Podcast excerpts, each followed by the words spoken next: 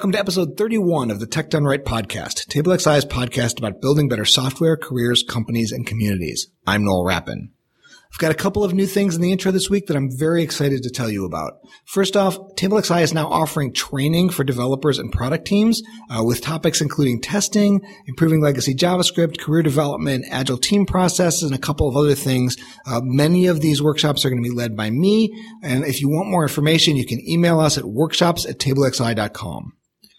We've talked about TableXI's career growth strategy on the show a couple of times, and by the time you hear this, we will have a website with information and techniques that are absolutely free and that you can use to improve your team's career growth and goal strategy with very little investment on your team's part. You can find that at stickynote.game. Again, we'll have some free information at stickynote.game. Finally, and more personally, my book Rails Test Prescriptions is, as you listen to this, either actually out in the world or very close to being out in the world. The book is up to date with the latest Rails RSpec and Minitest features and has some great non-dogmatic content on how to get value from testing your Rails applications. You can buy Rails 5 test prescriptions at pragprog.com or wherever fine technical books are sold. Today on the show, we have Neil Patel. Neil's a digital marketer and the co-founder of Crazy Egg, Hello Bar, and Kissmetrics. He's been called one of the world's best online marketers. He's also a serial entrepreneur who's worked to bring a lot of products into the world. I wanted to talk to him about that process, how he comes up with an idea, builds it out with the design team, and then interacts with the development team to make it real, and how he refines it by talking to users, looking at metrics, and iterating over time. Neil works differently with his developers than some of the other product and marketing people we've had on the show. He's got a different perspective on how to build products, um, and I think you'll find it interesting. Here is our show with Neil Patel. Neil, uh, would you like to introduce yourself to everybody? Hey everyone, I'm Neil Patel, serial entrepreneur, marketer, blog at neilpatel.com, co-founded Crazy Egg, Hello Bar, a few other analytical companies, and I just help people grow their businesses and get more traffic online. Great. And what I wanted to start talking to you about is through all of your serial entrepreneurship, you've worked with a lot of different developer teams and a lot of different developer consultancies, right? And I wanted to talk a little bit about what makes a good relationship between you as, and the, as the entrepreneur and the development team that you're trying to grow the business with. So why don't we start with what do you look for in a development team or in the, your relationship with a development team? Yeah, I'm a bit different. A lot of people who look for dev teams look for how much are they paying per hour, what's their skill level, and I do look at what their skill level is. I more so look at how good are they how fast are they, and how hands off can I be? So for me, the most important part of a dev shop is the ability for them to figure out what to do, and they should be able to know what to do that's best for the business. That's what I'm looking for. So, what kinds of things do you do in your initial interaction with a team to try and ramp them up to the point where they do understand your business vision? Nothing. I only pick dev shops who can figure it out on their own.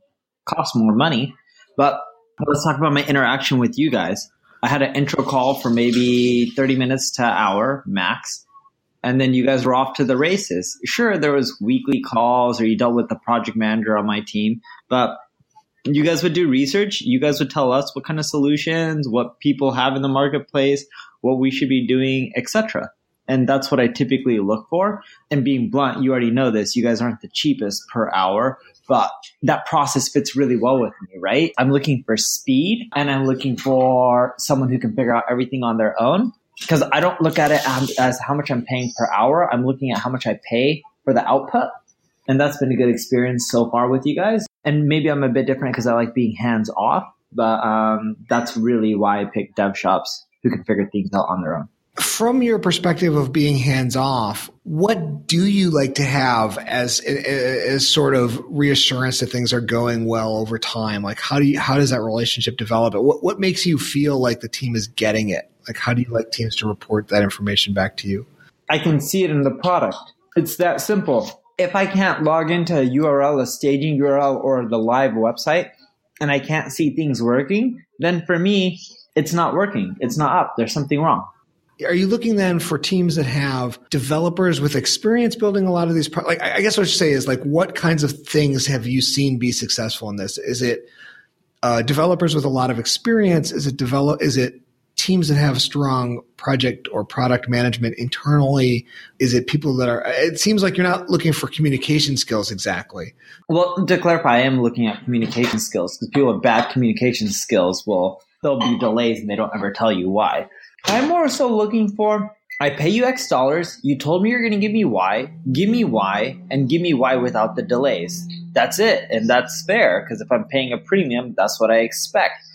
I'm also looking for people who are smart, experienced, and they can figure things out on their own from doing research to loving the product to loving the idea. And they just want to get it out because they love seeing that progress and momentum themselves as well. And of course, what I found is this is very effective when you try to go after small teams. If you go after big teams, this doesn't work too well because big teams cause too many delays.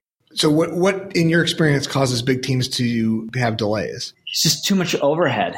It's a Facebook rule. If you can't beat a team on a pizza, then something's wrong.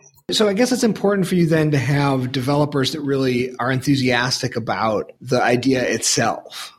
Yes, I, I, want them to be enthusiastic about the product, like it, believe in it, because if they don't, then they're not going to do as good of a job trying to figure it out on their own. And keep in mind, none of this really works well without a good project manager, right? Without a good project manager, everyone's running around like a chicken with their head cut off. Where do you normally put the boundary between you and the development team? Do you normally own the project management? You normally, I assume, you own the product vision how much of the details do you typically want to own on your side? Internally, we always have one person who just manages the whole process and they just communicate with us on how things are going. And yes, that person will help direct vision, manage expenses and budget. Uh, and on your end, of course, you guys usually are dev shops, most good ones, also put in a project manager or product manager, whatever you want to end up calling it. I don't know what the right term is and they just make sure that everything's going on track. So, what do you see as an early red flag that things might not work out? Like, what has been, in your experience, a bad indicator of future results? Missing deadlines and making excuses. If they continually miss deadlines and continually make excuses, I don't really care because I didn't give them the deadlines, right? Yeah, I was. That was my. That was my next question. Was where does the deadline? Where does and, and in the way that you work with the dev teams, the dev teams are setting their. It's a deadline against their own estimates, right? Correct. In the process of creating that estimate with the dev team, do you do it in stages so that you see how much trust you can have in their estimates over time? How much information do you like to get it up front? No, no, no. Everything is all about using, you know, the MVP, the Eric Ries lean startup methodology, and just like iterating, going really fast, and doing it in very small stages. I don't want one week timelines. I want few day timelines. It's on the development team to break down your vision into two or three into into small few day level chunks um, that they feel like they can deliver, and then start to deliver that on on a sort of a routine rhythm that you can get that you both can get used to. Is that what is that what it feels like when it's going well? Yeah, it, it's if they keep meeting the deadlines, they can figure out the vision. They can figure out without having too many technical glitches. Because even if they meet the deadlines, doesn't mean it works perfectly. But yeah, assuming they're into it, they're moving fast. There's very little errors, and they're being thorough and they're testing and all that kind of stuff. Then you keep expanding the scope and you go from there. But I test dev shops out in small chunks. If you do anything too big, you're just going to lose a lot of money. You start off with a small piece of what you hope will be a larger project. Is that Correct. Like I, I, remember one of my first times hiring a dev shop. What ended up happening is I paid them, and they started the project, and within 30 days, they helped me co- scope out everything beforehand.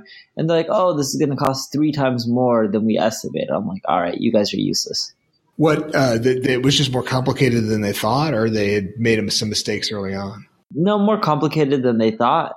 They're good guys. It's just I didn't work with them again because it's like if you scope everything out with me ahead of time, and then you tell me we agree to a budget and we do a contract, and then you tell me it's going to cost like two, three times more. It's like, I don't care. I'm done with it. You come to the dev shop with a vision, right? And then there's something that must be going on with you and your team. No, I don't come with the vision. I come with the vision, designs, wireframe, and then right. go and develop. So, because if it's not scoped out, you're going to end up wasting your time with the dev shop. I'm big on scoping it out before. Of course, things change, but you should scope it out and do all the wireframes and design as much as possible So what is that process? So that's a process that I don't normally have a whole lot of visibility in because I'm normally I'm normally come in as a de- as a developer. So where do you start? Like what makes you think, "Oh, this is something that needs to exist in the world?" And then what are the first couple steps that you do towards beginning to flesh out, flesh it out? What I usually do to flesh it out is internally we hire a design company, someone who actually first does wireframes and or prototyping. We tell them what we want they end up wireframing it. We go over revisions of it to try to make it more usable. We get feedback from ideal customers. Once we've continually fine tuned it and tweaked it, then we get into design. And then once it's designed, we send it to the developers. First of all, you come up with some sort of idea, and, and can you just like, like what would be pick a product for to talk sure, about? Sure. Let's make an SEO tool that helps you optimize and analyze your site so that way you can get more search traffic. Okay. So you started with an idea that this was something that you were doing. Were you scratching your own itch here, or, or was it coming from something that you saw people struggling with? Both. So once you had that, you start doing wireframes and then testing the wireframes. Were you doing formal UX kind of testing, or no, no, like, no. We just talk to people and find out what they think. Yeah, we're not doing like their testing or anything like that. We're not that. I, at least I'm not that sophisticated. My business partner, Hiten Shah, is really much more sophisticated than me, but I'm like quick and dirty. After you get a couple of people to sort of prove the idea out, you go from the wireframes to the designs. And at that point, the designers, you have the designers work in advance of the developer team? Correct. Yes. Eh, does that mean that most of the developer teams you work with, and you don't expect them to have design resources at their disposal? No, You're- I expect them to because UI and stuff changes as you develop because you find out certain things can't work certain ways or it's not as usable. How sophisticated then, or how complete do you normally have the designs? Like, what's your design deliverable to a developer team normally? My design deliverable to developers, wireframe, scope, and design completed. I usually even code up the front end of the design as well. Well, yeah, the complete design is it delivered as it's delivered as C- as uh, CSS or is it you know delivered as a screenshot mockup, you know, screen layouts? Like, how do you like to work in that? Yeah, no, like design coded and it's off to them if they want to recode it using some framework instead of basic HTML and CSS. That's up to them. Like if they use React or whatever it's called, right? But I keep it really basic and simple. I provide them designs that are even coded up. So the developer team does its work, it moves forward. How do you take that product out into the world and, and try to build up an audience? Like, what are some of the techniques that you find effective? Uh, launch a product on Product Hunt, push it out on there, push it out on like Reddit, Facebook. Uh, go find your closest competitors. You may not have direct ones, but go find the closest competitors go to ahrefs.com, put in their URL, and you'll see who talks about them. Literally just manually hit up each of those people and try to get them to talk about you and promote you and discuss you as well. So it's just like grunt force outreach. Same thing. You can do even do it with PR. You can look at like sites like TechCrunch and Mashable and Business Insider, which journalists and authors are talking about specific, somewhat competitive products, and then pitch them on talking about you. It's like it's a grind, but that's how you market. Marketing is not like a magic wand where you wave it and you're instantly popular. It's just hitting the pavement and doing thousands of little things that add up to something big. What's changed about that process in the last year or so? Like, how is that process changing? Is it is it harder to get your message out now? It's not harder. There's more channels. It's just more competitive. In which, if your product isn't good, it's going to be you're going to have a hard time getting your message out. If your product's good, you won't have as hard of a time because there's so many mediums and channels.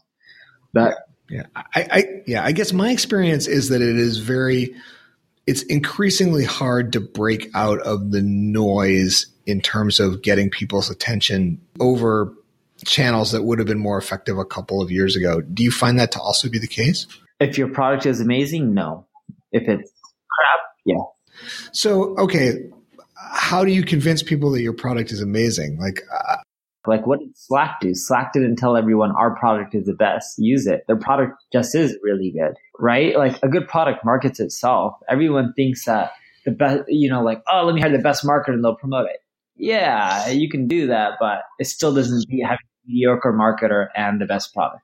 I mean, you do products that are like SEO optimization and things like that. You must think that those those techniques have some benefit, at least at the margin, in getting your products to people's attention, right? Yeah, of course. Uh, you can do SEO, you can do pay per click advertising.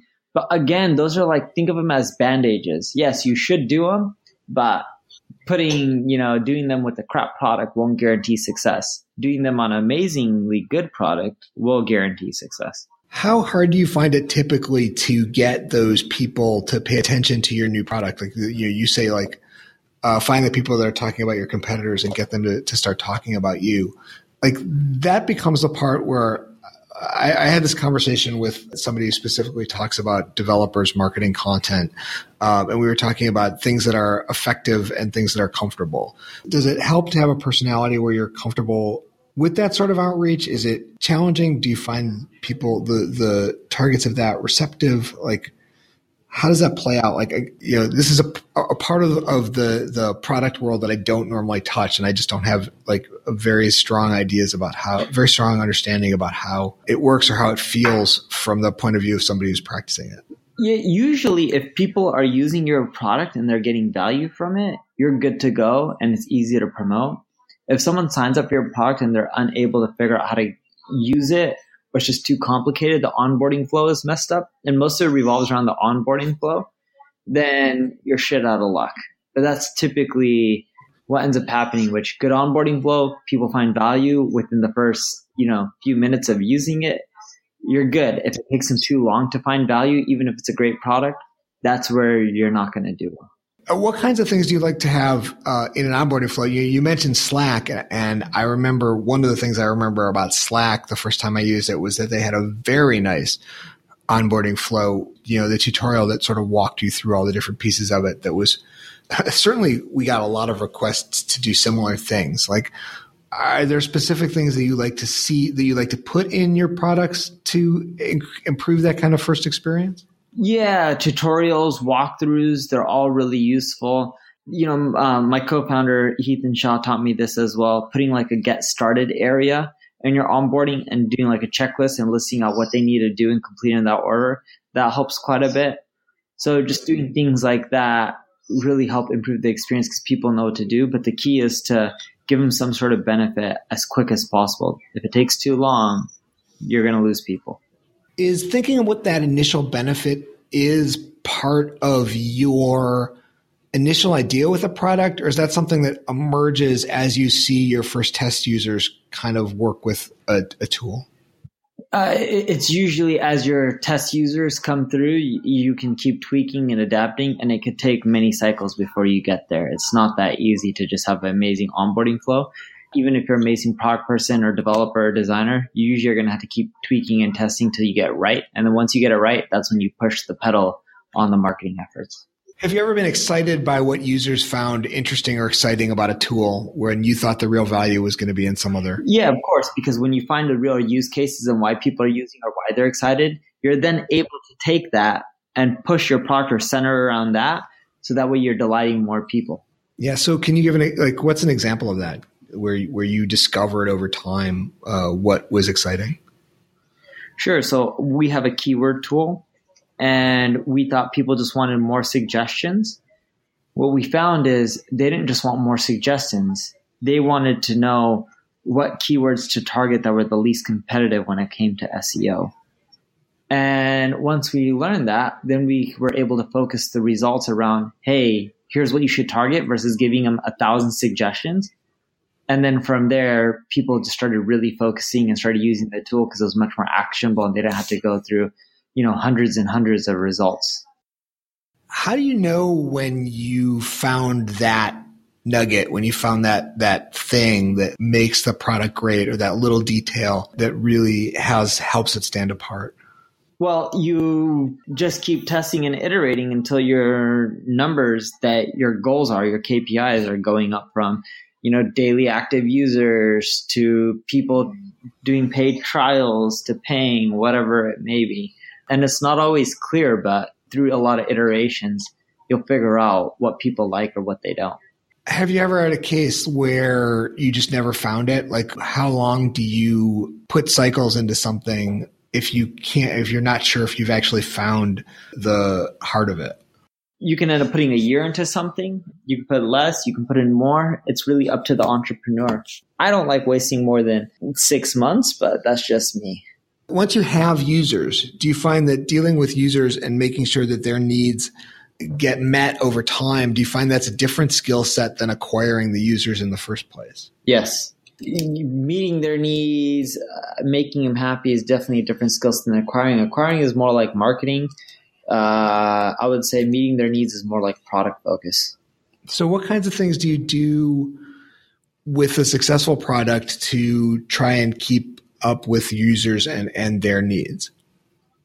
You just keep interviewing people, you keep uh, looking at the competitors, you keep surveying people. You just got to stay on the market and not necessarily just look at what they need, but more so where the market's going and try to adapt and make sure that you're always going to solve their future pain points how do you see your interaction with your developers or with your users? Like are there any pieces of this that change the kinds of experiences that you're trying to provide to users or uh, change the way that you're developing the ideas for them? Nothing really changes over time. Like if there's some new methodologies or stuff yeah we'll start using them but more so we just look at what are the best practices and we just keep trying to follow them so we're not really trying to invent anything when it comes to dealing with product or uh, dealing with engineers or the process. We just try to follow the best practices. Uh, the best practices in terms of like you know lean product development and, and the kinds of marketing things that you've already talked about. Correct. Yes. What do you think that people should know about marketing their own products? Like, what do people get wrong that frustrates you when you see people try and do it?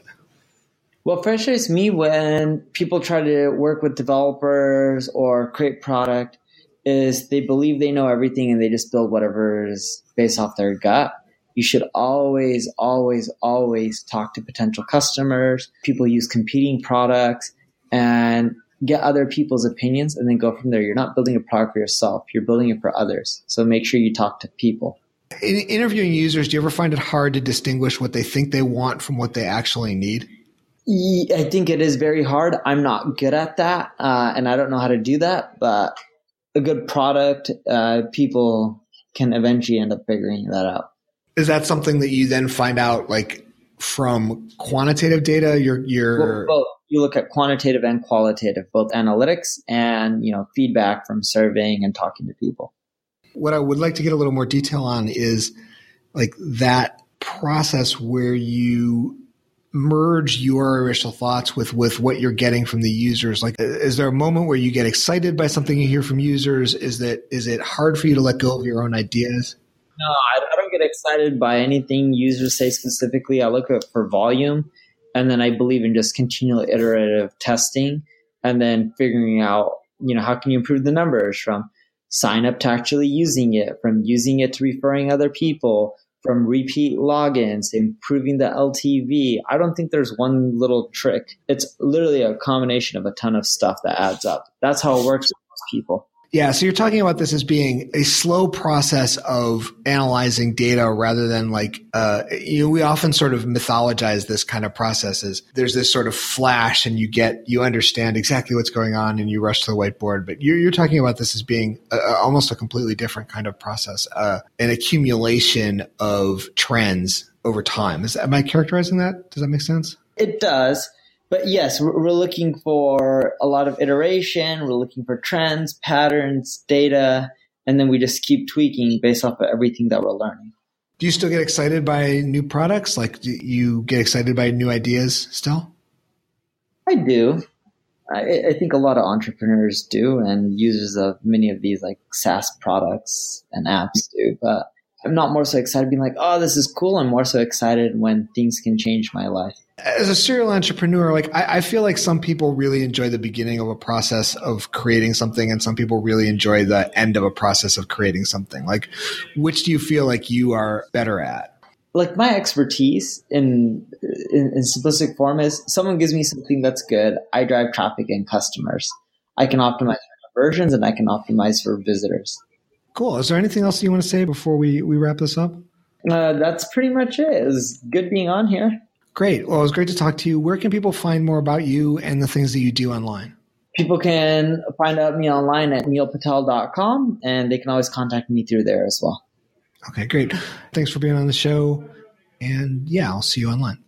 Tech Done Right is a production of TableXI and is hosted by me, Noel Rappin. I'm at Noel Rapp on Twitter, and TableXI is at TableXI.